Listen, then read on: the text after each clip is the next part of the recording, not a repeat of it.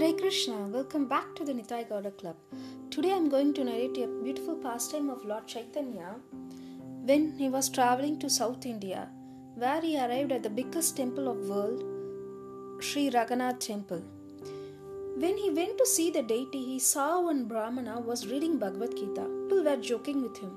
Oh, Mr. Brahmana, how you are reading Bhagavad Gita? Because the way they were neighbors, they knew that this Brahmana was illiterate and he was studying Bhagavad Gita, so they were joking.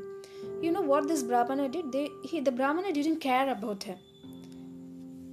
He was taking this book and in his own way he was reading. Chaitanya Mahaprabhu saw this incident. He came to the Brahmana. He asked the Brahmana, My dear Brahmana, what are you are reading?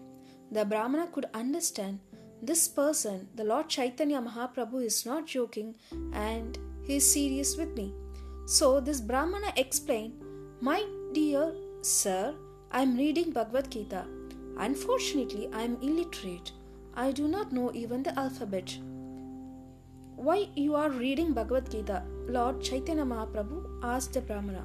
So the Brahmana gives us explanation that my spiritual master knows that I am illiterate but still, he asked me to read Bhagavad Gita. What can I do?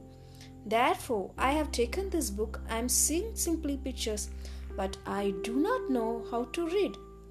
Chaitanya Mahaprabhu said, Oh, that's all right. You cannot read. But I see that you are crying. How you are crying if you are not reading? Brahmana said, Yes, I am crying. Of course, there is a cause. What is that? As soon as I take this Bhagavad Gita, I remember Krishna. Krishna is sitting as driver and Arjuna is hearing. I'm going from the beginning to the end of the book and then I'm simply crying, looking at the picture of Arjuna and Krishna. I cry remembering how Supreme Lord loved his devotee. He has become servant of his devotee. Is it not that amazing? I hear I have heard the story. I knew something of the instruction, but I can't read. So, as soon as I take this book, this picture comes before me, and I simply think how Krishna is nice that he has become a charioteer of his devotee. He is so great, still, he has accepted the menial services of his devotee.